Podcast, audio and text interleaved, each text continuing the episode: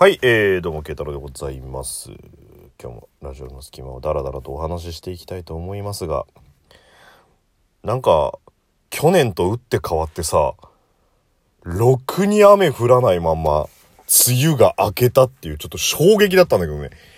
6月イコール梅雨じゃねえの？と思ったのに、6月中に梅雨明けちゃうって。まあ、確かにね、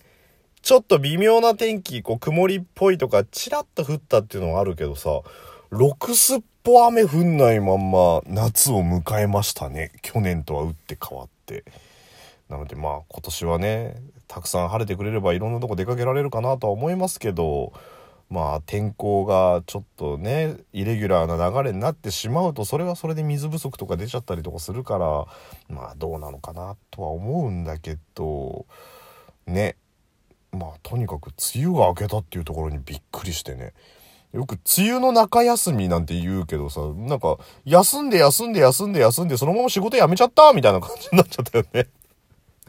ね、なんか仕事続けてるからとか学校続けてるから夏休みがあるみたいなさ、そういうシステムだけど、なんかね、ずーっと休んでたらそのままもう、あ、どうしたの最近？全然行ってないじゃん学校、会社なんて言ったら、あ、辞めちゃったよなんて言って。もう梅雨の方もやめちゃったよっていう、もうそんな流れで梅雨が明けちゃったけど、まあいよいよ夏到来というところなんでしょうなというところでね、えー、まあ今年はたくさん出かけられたらいいなと思うんですけど、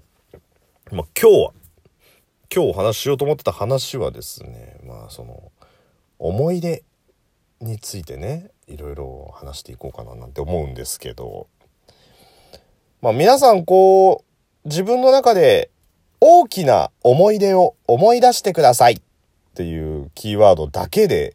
こう疑問を投げかけた時にどんな思い出がまず最初に出てくるのかっ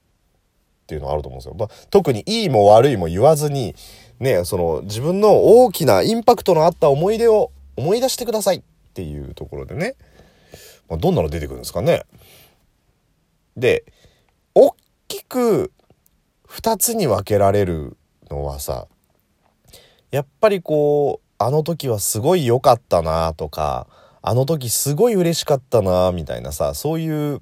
いわゆるプラスの思い出と黒歴史 も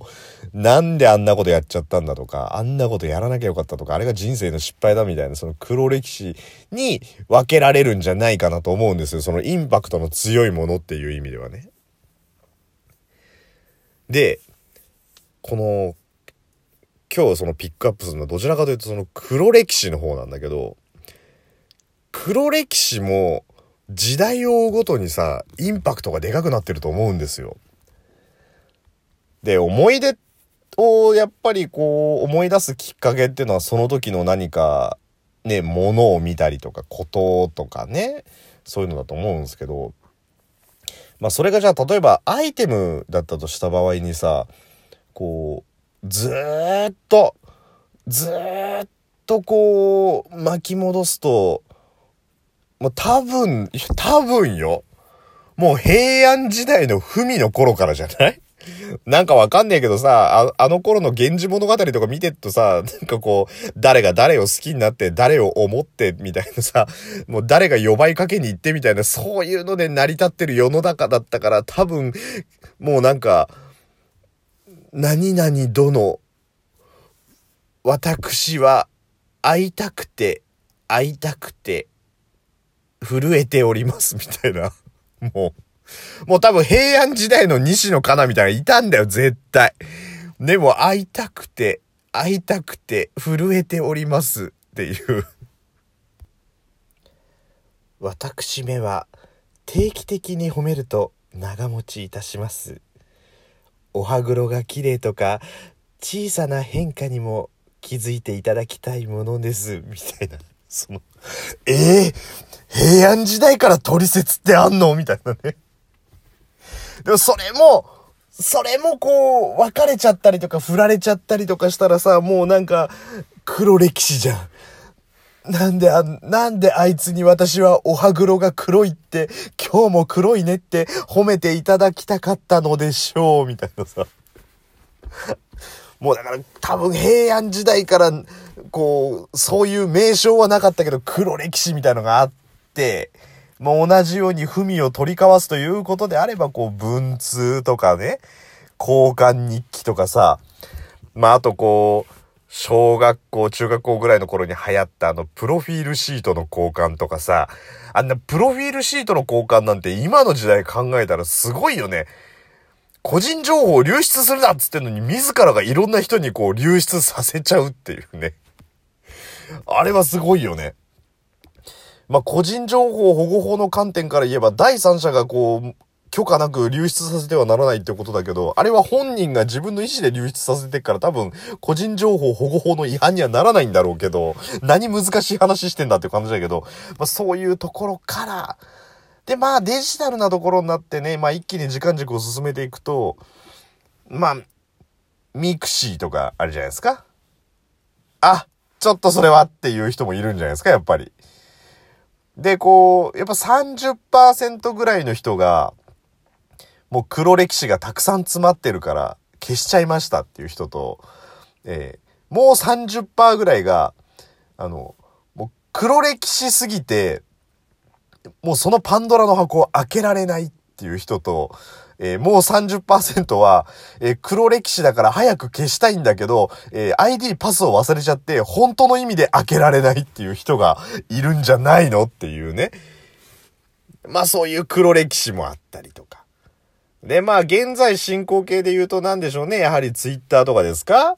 ね、裏垢とか闇垢とかって言いますけど、そういうところでこう、人の悪口言ってみたりとか、ねこう、友達のふりしてるけどもう一つの上であいつめんどくせえって言ってみたりとか、自分のメンタルがちょっと弱くなっちゃってる時にその気持ちをそのまま吐き出してしまった、その時期を出した時に、なーにやってんだかなーみたいなところで、えー、黒歴史っていうところでね。で、そんな中、まあ、今日、その、まあ、中で自由に本を読んでいいですよ、的な本屋さんに行ったんですよ。ちょっと今後の仕事で調べ物をして、それをこう起こさなきゃいけないっていうのがあったんで、で、こう、まあ、自由に読んでくださいっていうところでこう読んでて、で、僕が読みたいその本のコーナーに、の近くにあるその椅子のところに女子高生2人が座っててさ、まあ、制服着てたから、まあ、女子高生だと思うんだけどね。で、一人が、こう、すげえ泣いてんのよ。まあ、声こそ出さないけど。で、まあ、親友っぽい女の子が、なんか励ましてるっていうところで。まあ、結構ショックだったんじゃない？僕が目の前にいるにもかかわらず、そのまま泣いてたから。まあ、僕もじーっと見てたわけじゃないからさ。で、こう、まあ、どうやら、こう、漏れ聞こえてくる話だとその女の子は、まあ、彼氏と別れちゃったと。ね。でまあ振られちゃって、まあ、自分はすごく未練があるっていうところで。でまあその彼女彼女がいや、えっ、ー、とお友達がずっとなんか励ましててうんうんみたいな感じでこう話をしてたんですよ。でさそのまあ、最初はすごく泣いてたんだけど、その、友達が多分いい子なんじゃない？こういろんな角度で話をしてあげたら、な、なんかこうちょっとクスクスって笑う、途中でね、笑うぐらいまで、その、気分は回復してきたと思うんだけど、そこで、その、振られちゃった子がおもむろに携帯出してね。まあそこら辺が高校生っぽいなと思うけど、本屋だから音は出すなっていうね。ちっちゃい音だったらいいだろう的な感じで音は出すなと思うんだけど、まあそれで見てたのが、まあ今流行りのあれですよ、TikTok ですよ。ね。あれはさ、結構な破壊力の黒歴史になるんじゃないかなと思うんですよ。ねえ。まあそのミクシー、ツイッターぐらいまでだったらいいかもしんないけどさ、その、ちょっと前だと、 Vine とか、まあ今は TikTok なんでしょうけど、ああいうのってさ、その彼氏と付き合った幸せがもう溢れちゃって溢れちゃってる時だったらもうそりゃいいかもしんないけどさ、なかなかね。これはあくまで統計的な、僕が見てきた中での統計的なデータですけど、高校生から付き合ってそのまま結婚した人っていうのは、やっぱなかなかいないってことを考えると、やっぱどこかでお別れが来ちゃう時にさ、あのラブラブな感じのショートムービーみたいなのがこう世の中に出回ってしまうっていうのは、まあね、いろいろ複雑なんじゃないの？と思うしね。まあ、あと、なんか大変なんでしょ？最近の若い人は。もうこれ進化でしょ？多分。あの、首がもう多分支えられなくなっちゃってるぐらい、こう、多分進化してるわけでしょ？ねあの、猿の頃尻尾があって、今の人間必要ないからって尾低骨しか残ってないのと一緒でさ、今の人ってもう首を多分支える必要がないんだろうね。首支える必要がない中、無理して支えちゃうから首が疲れちゃうから、あれこう手のひらピュッと出すとあれ、顎をちょんって乗せるってあれそういうやつなんでしょ？あれ。あの。じゃなきゃわかんないもん、あれ。あこう手ピュッと出したら何？あの、顎乗せ。ね、こう、手ピュッと出したら首ポンと置くみたいな、いや、違うわ、えっと。首ポンと置くはそれ戦でしょ。それあの、あの、本当リアルな方の取ったどーっていう、あの、ブーってなって、あの、殿様の首をスパッとやって乗せるやつだよね。女子高生がそのレベルでやってたら、さすが怖いわって。首乗せみたいな。そういうあの、顎乗せね。あれ、そうなんそういう感じでしょ？あれ、もうなんかもう、もう首支える、もう筋力が著しく衰えちゃってるから、だからこう休ませてる感じでしょ？もう。よくわからん、あれ、もう。ねえ、まずもちょっとそんな感じでさ、やっぱりこう、思い出作りってさ、まあ、ある日突然その思い出の感情が裏返っちゃった時のことも考えつつ、